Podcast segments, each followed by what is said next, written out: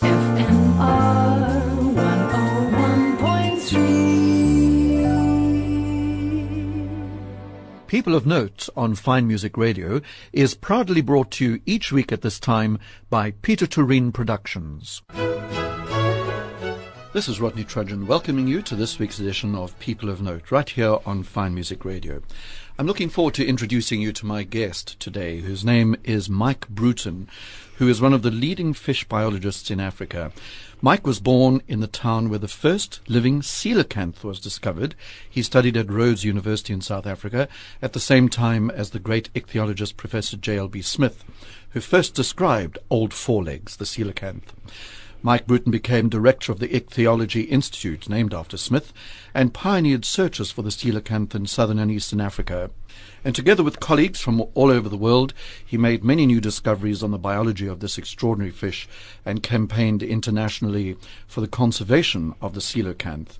Mike recently published his autobiography called When I Was a Fish and most recently, a book called Traditional Fishing Methods of Africa. So, Mike, welcome to Fine Music Radio. Welcome to People of Note. Thank you, Rodney. It's a pleasure to be here. One of my first questions is when I saw your autobiography called When I Was a Fish and started browsing through it, the passion that you have for fish made me wonder why on earth you had written a book called Traditional Fishing Methods of South Africa because mm. it occurred to me that maybe you are anti eating and harvesting fish. No, uh, quite the contrary. Uh, the study of fishes involves both their biology and ecology, as well as the the ways in which we utilize them. And if it wasn't for the commercial importance of fishes and their value uh, as food, there wouldn't be as much interest, and therefore there wouldn't be funds available to do research on them. So the two really complement one another.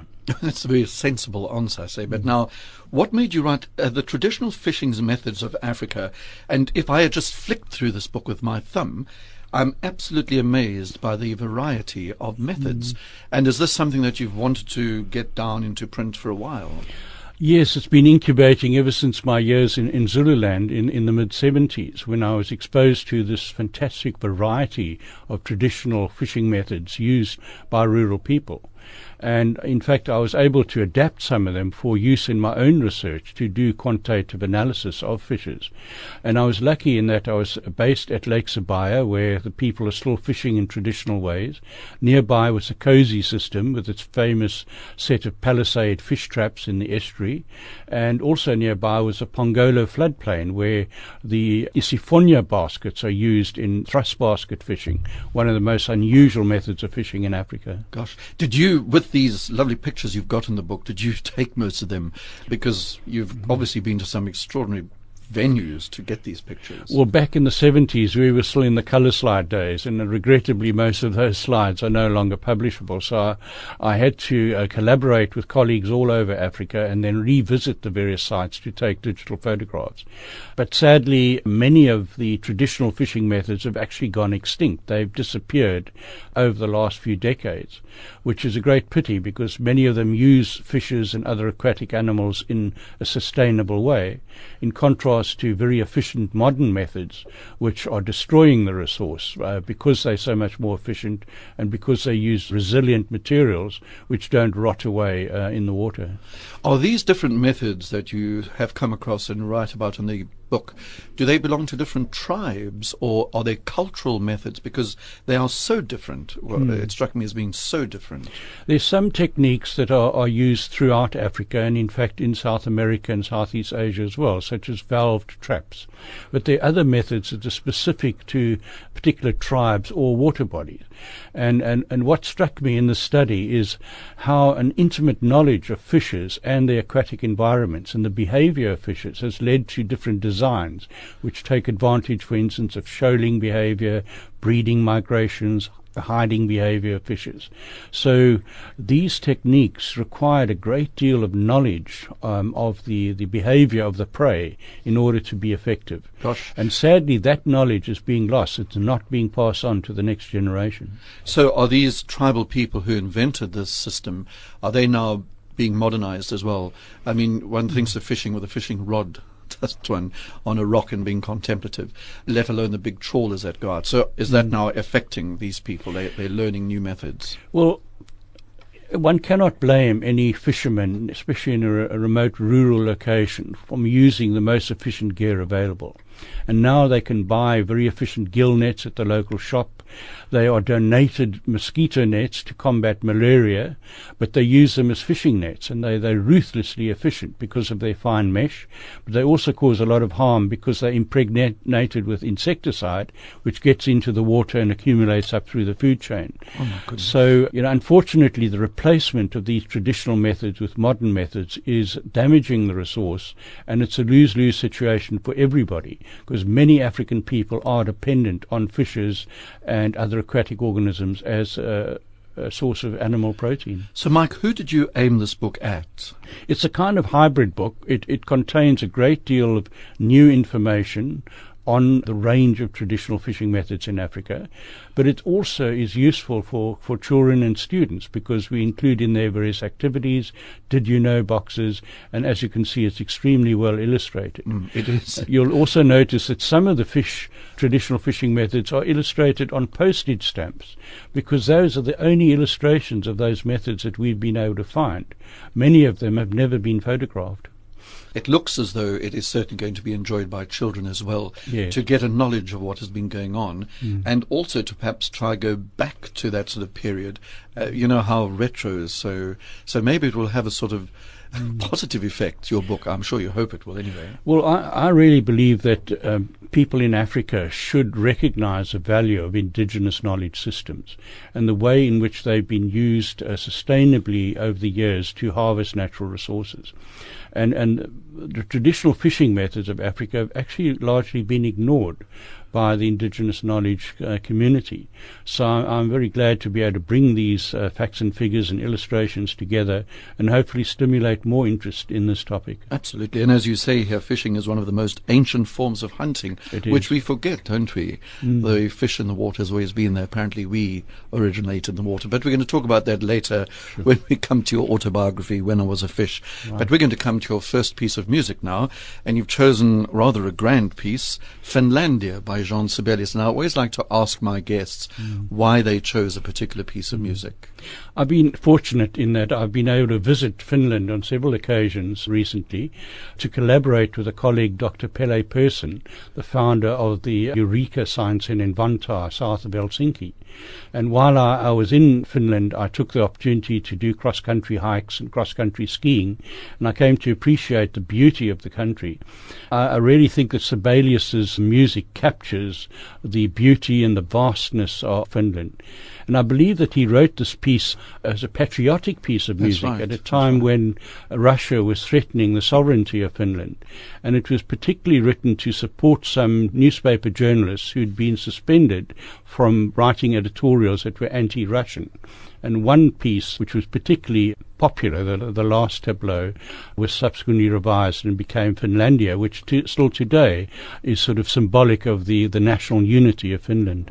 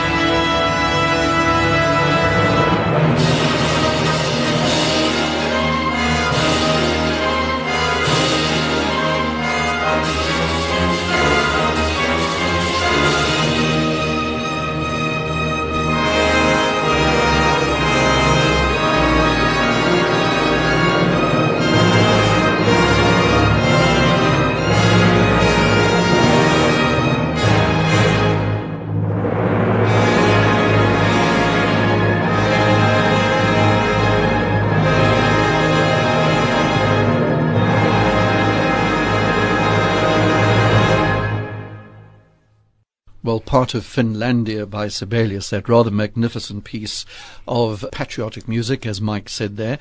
I think, Mike, it was also used for a short time as a national anthem uh, yes, in Finland. So. And it was performed by the Philharmonia Orchestra conducted by Vladimir Ashkenazy. And my guest on People of Note here on Fine Music Radio, brought to you by Peter Druin Productions, is Mike Bruton, the ichthyologist, and his autobiography, When I Was a Fish, was released recently and then reprinted recently as well. And we've been talking about traditional fishing methods of Africa. But one of the things that I apparently, Mike, you say always come up is the coelacanth. Mm. In my introduction, I spoke about that. It's played a huge part in your life. And you say that every time you do an interview or do a talk at question mm. time, people talk about the coelacanth. That's right. So this is my question. What is it about the coelacanth that is so special? Mm. Why has it created such an extraordinary burst of interest in the natural world? Well, there are many reasons for that. Firstly, it has a most interesting natural history. It has an interesting fossil record going back 420 million years. So the dinosaurs are sort of pickaninnies compared with the coelacanth, really? if I can put it that way. And it's a window into the past that allows us to examine a living fish which is very similar to fishes that existed hundreds of millions of years ago. It also enabled us to test the predictions made by paleontologists based just on the fossil record, and largely they've been shown to be true. The other reason is the living fish has such an extraordinary biology and, and a range of behaviors. Like no other fish, it's almost as if it has adopted solutions to the challenges posed by evolution which are unique in the animal kingdom. But also it has a fascinating cultural history, an amazing range of, of, of scientists and, and other people have been involved in the coelacanth story. So that bringing the two of those together, it's one of the most fascinating animals on earth. You know how we are told that animals keep adapting through millennia yes. as the world adapts. And in your book, you also talk about the shifting plates and the continents and the volcanoes and the earthquakes and the winds and the tides. Yes. Animals, fish, birds all adapt. It seems to me then that the coelacanth hasn't, well, it hasn't adapted. It's exactly the same as it was when the dinosaurs were around. Why did it never adapt? Well, that part of its anatomy that's preserved in the fossil record, the hard parts, is very conservative. Its basic shape has stayed the same. Well, what we now know from studying the living animal is that its physiology and its breeding methods and so on are highly advanced. In fact, its method of breeding is one of the most advanced of any fishes and very similar to that of mammals in that they produce a few very large eggs. Those eggs hatch inside the mother and she has a, an incubation period of phenomenal three years and three months. It's nearly twice as long as the next longest animal, the elephant. And uh, when the young are born, they're 33 centimeters long, 500 grams in weight. They look like miniature adults. That is a very advanced breeding strategy. So you have in this conservative, as it were, old-fashioned body, very modern ways of, of making a living. Good heavens. And how recently was it discovered? The living coelacanth was discovered in December 1938 that was when the first uh, specimen was caught off East London, and that's why we regard it as South Africa's fish. And then, of course, at the turn of this century, a population of living coelacanths was discovered in the Isimangaliso wetland park in northern Zululand. So we have a resident population as well. But since then, they've been found in the Comores, where the main population appears to be, in Mozambique, Tanzania, Kenya, and Madagascar, and surprisingly, an, a different living species has been discovered in Indonesia as well. Good heavens. Because I read somewhere that they are very delicate, aren't they? The, the temperature of the water must be just right. They are, as, as robust as they look, mm. very delicate fish. Well, they're delicate in some ways in that they are very sensitive to low oxygen saturations. We found that the hemoglobin content of the blood is very low, the gill surface area is very low, so they have a, a, a, relatively restricted ability to remove oxygen from the water. So they need to live in, in well oxygenated, cooler water hot water contains less oxygen. So when they're brought to the water surface where it's warmer, they struggle. So that is what they're vulnerable to. It's not so much temperature and it's not so much pressure, but oxygen saturation. But I was interested because famously you went down in one of those machines and observed them, which yes. for you must have been an incredible experience. Yes. And it seems as though they sort of hover in the shade, in, in caves, in the dark, far away from, well, I suppose predators as well. Yes. Yeah, they're big fish. They they reach 1.6 to 2 meters and 100 kilograms, but they have predators, uh, large sharks. Um, and what we've found is during the day they hide away in caves and they come out at night to hunt. And they can do that because they detect their prey not using visual cues, but using electroreception. They detect the electrical field of their prey at night. And, and, and that's why they are so successful. Mike, how was it discovered? Because I seem to remember again from your book where you, you document this that a lady in East, East London, London. was called to see a pile of fish. She ne- nearly didn't go. It was Christmas. That's right. Is that the actual discovery? It is an extraordinary story. Uh, Marjorie Courtenay Latimer was a young curator of the East London Museum, and she befriended the skipper of a local Irvin and Johnson trawler, Captain Hendrik Goosen, who kept um, inedibles, as he called them, for her.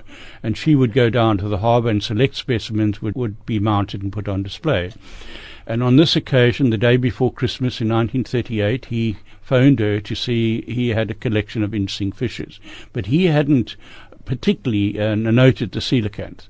And she went down, and uh, fortunately, and went through the the pile of sharks and skates and, and uh, other fishes, and saw this iridescent blue fish. And although she wasn't a fish expert, she was enough of a natural historian to recognize that this was something special, something totally different to any fish she had ever seen before. And with great deal of trouble, she managed to persuade the taxi driver to put the smelly fish in the taxi, took it back to the museum, and then contacted J.L.B. Smith, who was an amateur ichthyologist in those days. He was a, a chemistry lecturer at Rhodes University, but he had a good knowledge of fossil fishes, and because of the conservative anatomy of the coelacanth, he was immediately able to recognize it and urged her to keep it for science. Gosh, it must have been an, a eureka moment for him. Yes. Especially because presumably they hadn't ever been seen in the past no, millions well, of years. Their fossil record ends 65 million years ago with the Great Cretaceous extinction that caused the big dinosaurs and the flying dinosaurs to go extinct. So, and no fossils have been found since then. So it was assumed that it, it had gone extinct. So it was really the equivalent of finding a living dinosaur walking down the street. Good heavens. Gosh, let's ponder that with your next piece of music, uh, Mike, which I see is Gustav Holst, The Planets, Yeah. Jupiter. I've always been interested in music that has some connection to science or scientific discoveries. Although I believe that this piece was inspired more by a friend of his who was interested in astrology, which isn't science, rather than astronomy, which explains why the planets don't include Earth. But apparently, the piece is meant to evoke emotions and feelings about what the different planets would, how they would affect the psyche of people on Earth, rather than the characters of the Roman gods after which they are named. And and it's a piece that's always fascinated me.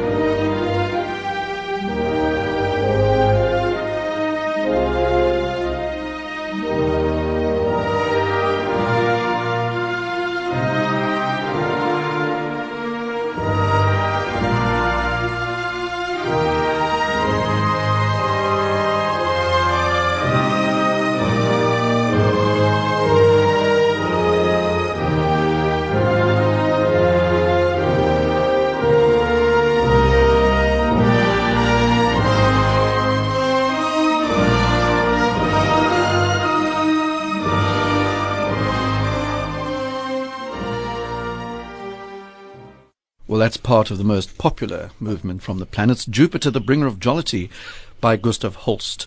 And there you heard the Berlin Philharmonic conducted by Sir Simon Rattle. The choice of my guest on People of Note on Fine Music Radio this week, the ichthyologist Mike Bruton. We're having a fascinating conversation about coelacanths. And shame, Mike, I suppose you're just thinking, oh, this is like every other interview. All we talk about is coelacanths, but we're not going to do that. Let's move away from the coelacanth because there's something important about it that I want to come back to later. And I just want to talk about something that to me seems to have been a hugely important aspect of your life, and that was your work at Lake Sibaya in Maputoland. I don't think I realized where Maputoland was exactly, or this lake, but your chapters seem to indicate that it's the most fascinating ecosystem up there. Mm. I was very fortunate after I completed my honours degree that Professor Allanson, head of zoology at Rhodes, posted me at Lake Sibaya, and I was literally deposited on the shore of this remote lake at a very kind of rural research station to unravel the life histories of two important fishes in the lake.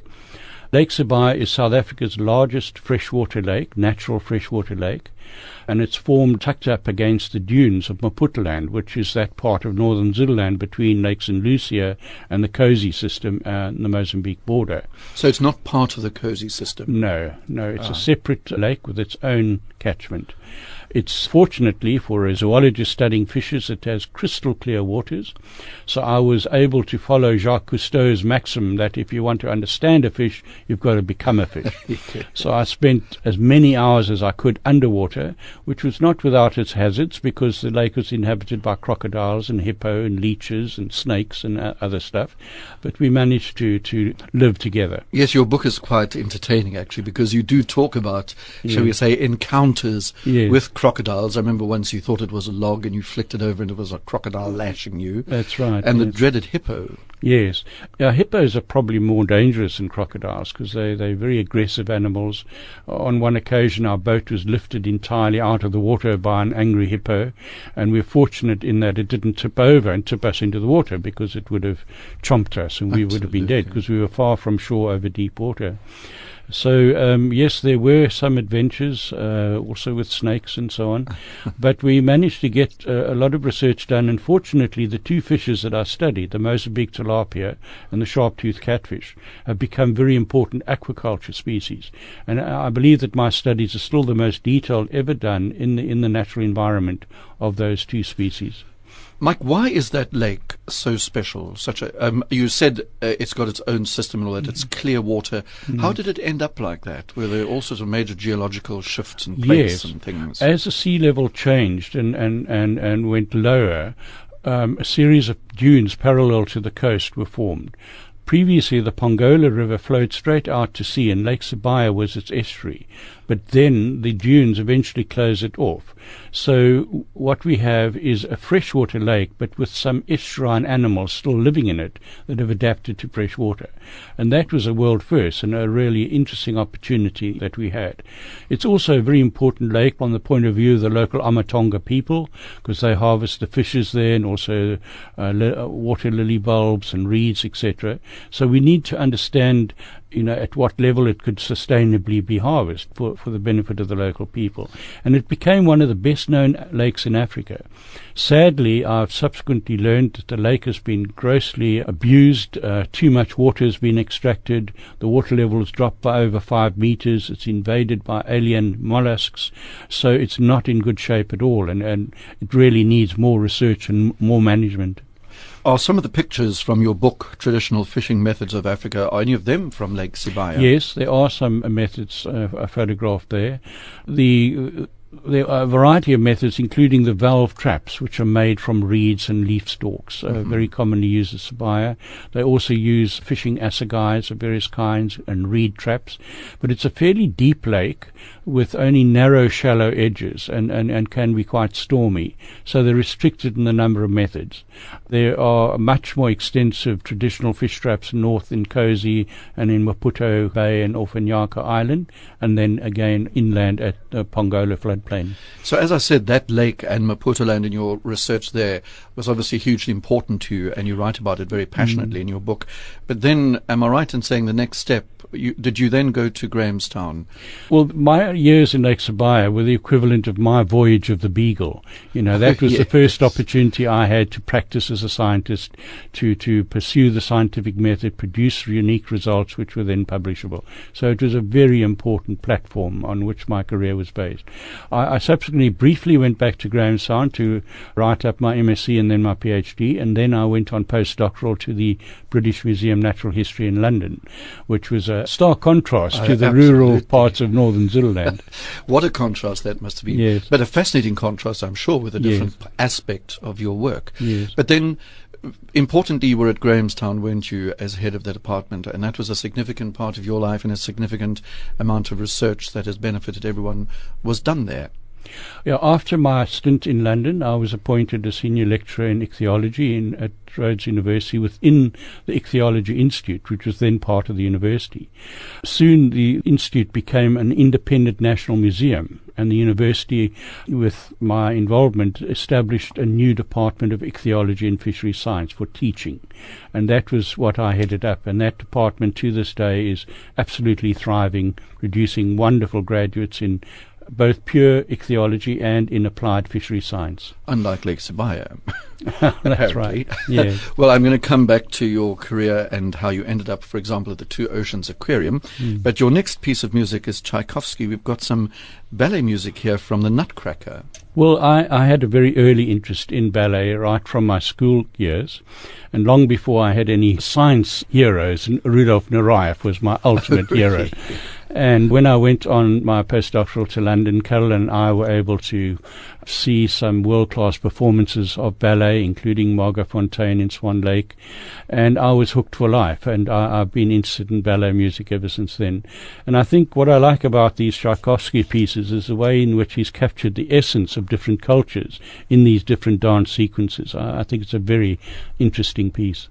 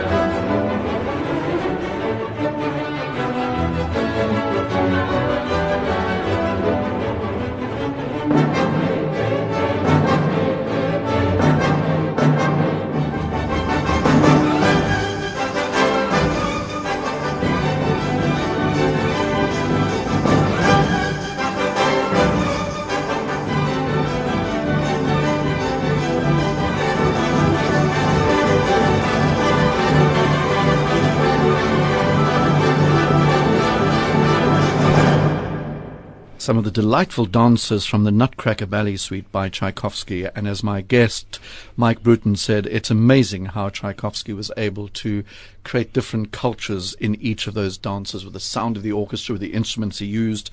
And this is People of Note on Fine Music Radio. My guest, Mike Bruton, the ichthyologist, and his biography, When I Was a Fish, has fascinated me recently. Also, his new book, Traditional Fishing Methods of Africa. But, Mike, you were telling me that you have a passion to make science more accessible. I think one of your other books was the greatest inventions in South Africa. Yeah. You seem not only to be in the academic world, but you seem to have a flair, certainly from reading this book, mm to communicate really quite complex ideas and concepts to the man in the street, mm. i.e., me. Yes, I, I, decided actually at the peak of my career as a research scientist that I want to change direction and share my experiences with the general public. And um, while developing the Two Oceans Aquarium, I became exposed to the interactive science center movement that was developing around the world. Uh, and these are museums that are designed to demystify science and make it accessible to lay people and I felt this was a very important thing to do in South Africa. So I, I basically terminated my research career and started what was then known as the MTN Science Centre at Canal Walk in Cape Town, now the Cape Town Science Centre. And, and the whole idea is to bring science into the mainstream of society. You know, music and arts and, and, and culture are very much part of the mainstream, they, but science yes. tends to be a, a bit of an ivory tower activity. And I, I felt that because science and technology are such an important part of our everyday lives, this was not an acceptable situation. I also feel, and, and this has been strengthened by the time I've recently spent in the Middle East, that to some extent science is under threat. Its value is not being appreciated. The products of science are not necessarily being appreciated. And so it's all the more important to, to bring it to the public's attention. And that was one of the main reasons I wrote my autobiography, to share my experiences, not only as a research scientist, but um, share my views on the value of science in modern society. Are there people interested in science? Are our science departments at universities filled with curious minds like yours? We're very lucky in South Africa in that we do have a relatively strong science culture. But what brought this into focus for me was living in Bahrain, where they're a technologically advanced society that's rejected science. They either don't believe in many aspects of modern science or they're not allowed to. And I found basic, you know, tenets such as evolution and natural selection, continental drift, carbon dating are totally rejected. So it's possible for a society to be technologically advanced but scientifically backward. And uh, recent surveys in the USA and Europe have revealed that up to 50% of people are creationists who, who believe we coexisted with the dinosaurs and, and that, uh, you know, evolution never took place. Even the moon landing, uh, you know, was a fake. And, you know, we can't afford a situation where the value of science isn't appreciated. So that's why I've put my effort in the last half of my career into informal science education. And when you spoke about Bahrain, I know that one of your, well, I think I'm going to say jokes, is that you dress up as a sheikh, mm-hmm. but there's a significant historical reason for that rather than mm-hmm. just a frivolous joke. Perhaps you can share mm-hmm. that with us. Well, firstly, I, I've always felt that actors are the best communicators, and informal science education is all about communication. So I've involved myself with professional actors, in particular David Miller, and he and I produced 10 different science theatre plays to demystify aspects of science.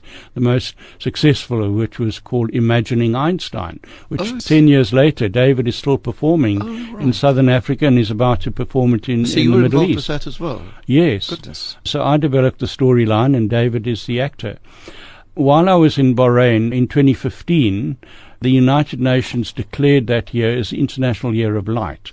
And the reason they chose that year is because it was 1,000 years after the publication of a book called the Book of Optics by Ibn al-Haytham, the father of optics, who was a Muslim scientist. And, and we set up a replica of his laboratory in the Bahrain Science Center where I acted as Ibn al-Haytham and repeated the experiments that he did on the properties of light and the theory of vision. And recently I've been involved in refurbishing the famous old Observatory Museum in Grahamstown, which has a camera obscura, which is a device that Ibn al-Haytham himself invented a thousand years ago. So I dressed up as him in my kufaya and my abal and my dishdasha and uh, talked as if I was living a thousand years ago. And any devices developed as a result of my research on optics I had to ask the audience about them, you know, cameras and projectors and kaleidoscopes and periscopes and so on. So we had a nice dialogue, them telling me what has been invented on the basis of my early research on optics. Since you were a thousand years ago. exactly. Yeah. And incidentally, if listeners are interested, they can see part of your outfit on our website just ahead of this interview. Okay, so we're going to take one more music break now. Then I want to talk about something rather fascinating that you've mentioned about the coelacanth once again. We're going to go back mm. to the coelacanth, I have to tell you, Mike. Mm-hmm. And I see Yehudi Menuhin here playing Mozart. I was very fortunate to have met Yehudi Menuhin when I was working for the MTN Foundation as head of the MTN Science Center.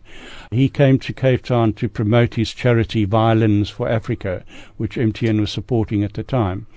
And I'll never forget the chats I had with him. I found him to be a, a wonderfully genuine old man, very interested in talking about music and, and the therapeutic value of music in society. And uh, ever since then, I've been a great fan of his music.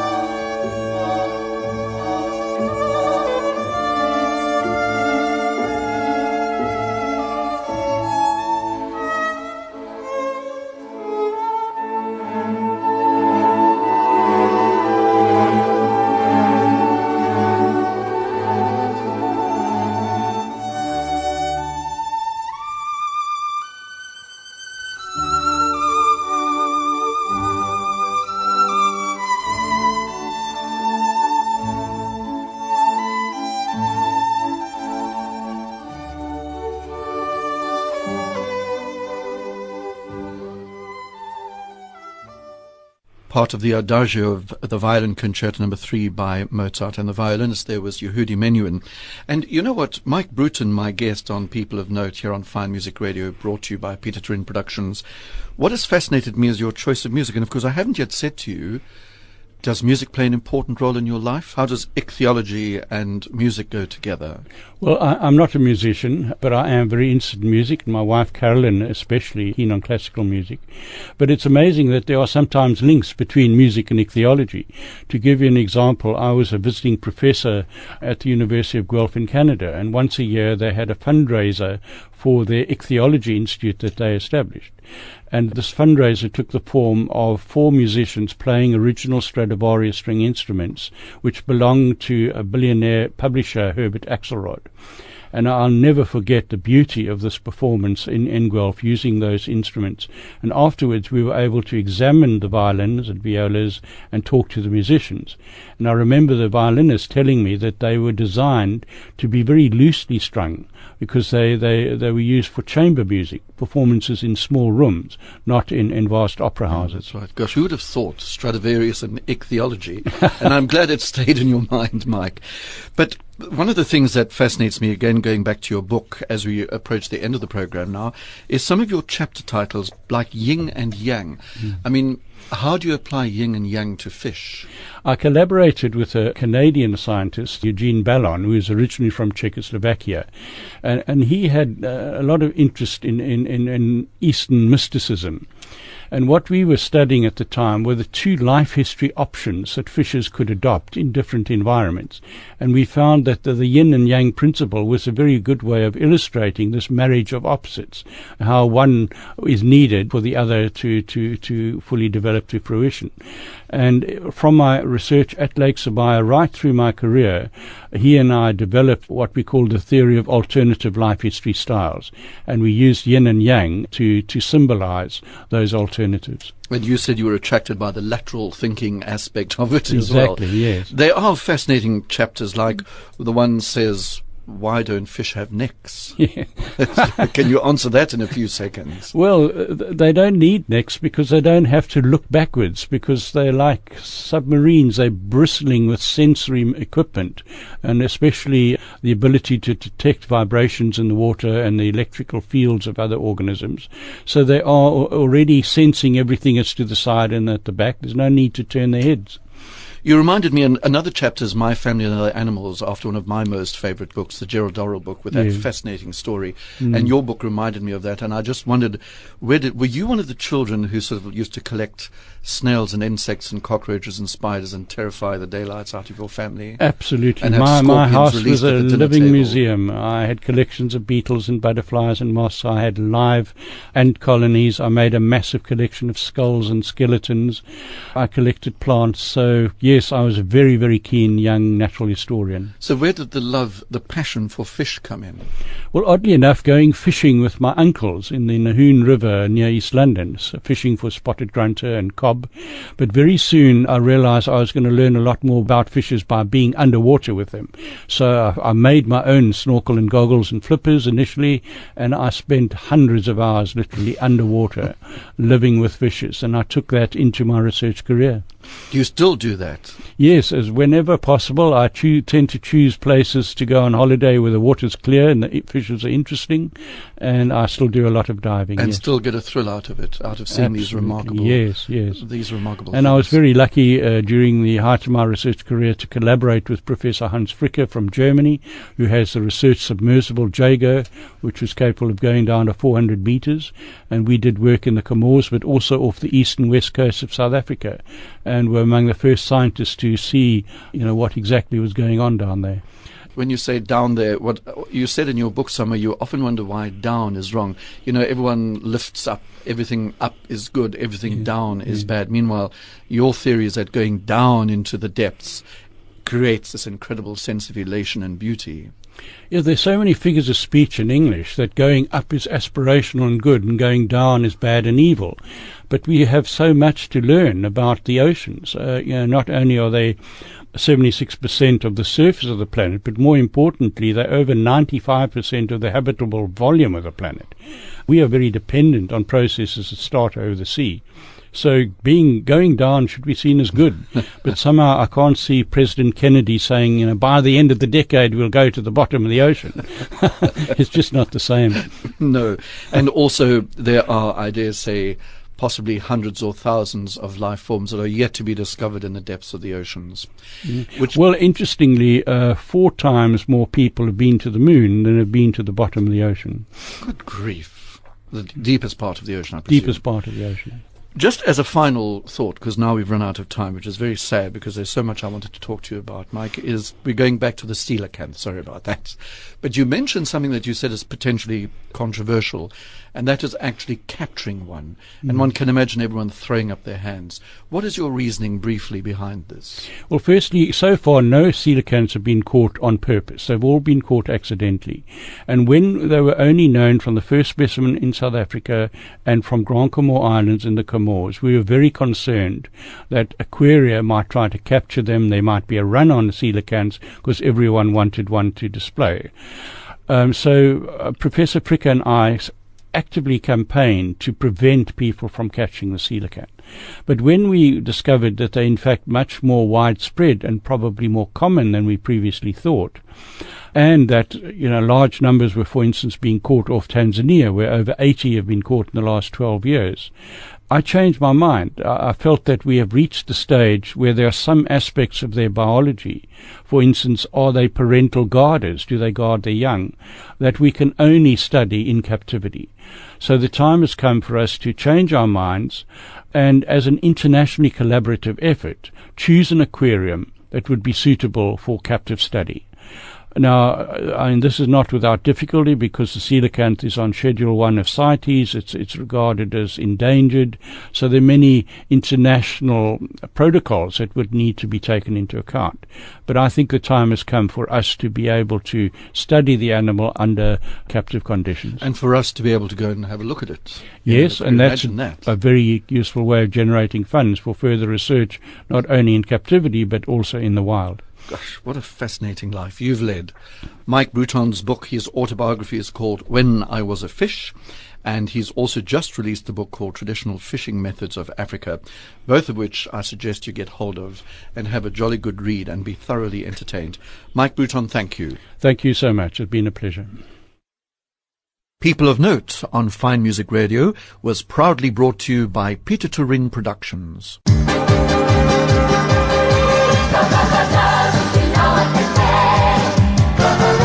On stage at Pieter Toerien's Theatre on the Bay, a brand new, fresh and exciting production of Andrew Lloyd Webber and Tim Rice's wonderful musical, Joseph and the Amazing Technicolor Dreamcoat. Starring Earl Gregory as Joseph, Bianca LaGrange as the narrator, and Jonathan Roxmouth as the rock and rolling Pharaoh. Now on stage at Pieter Toerien's Theatre on the Bay. Book now. FMR.